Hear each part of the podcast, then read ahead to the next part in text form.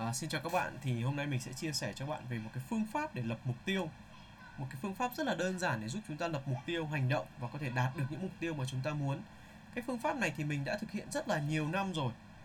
À, Và để lập mục tiêu được một cách chi tiết thì cái việc ưu tiên nhất đó không phải là các bạn biết mình muốn gì đâu ạ Mà các bạn phải viết được điều mình muốn.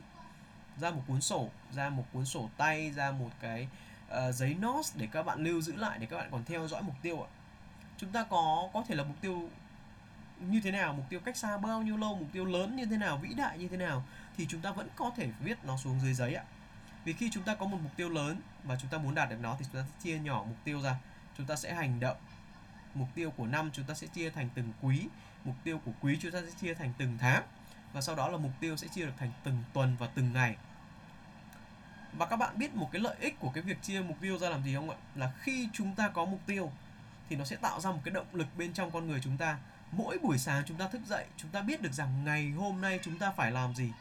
Từ những cái hành động nhỏ của mỗi ngày, chúng ta sẽ đạt được một cái mục tiêu lớn, đó là mục tiêu của cả một năm ha. Rồi, chúng ta sẽ bắt đầu đi vào phương pháp đặt mục tiêu.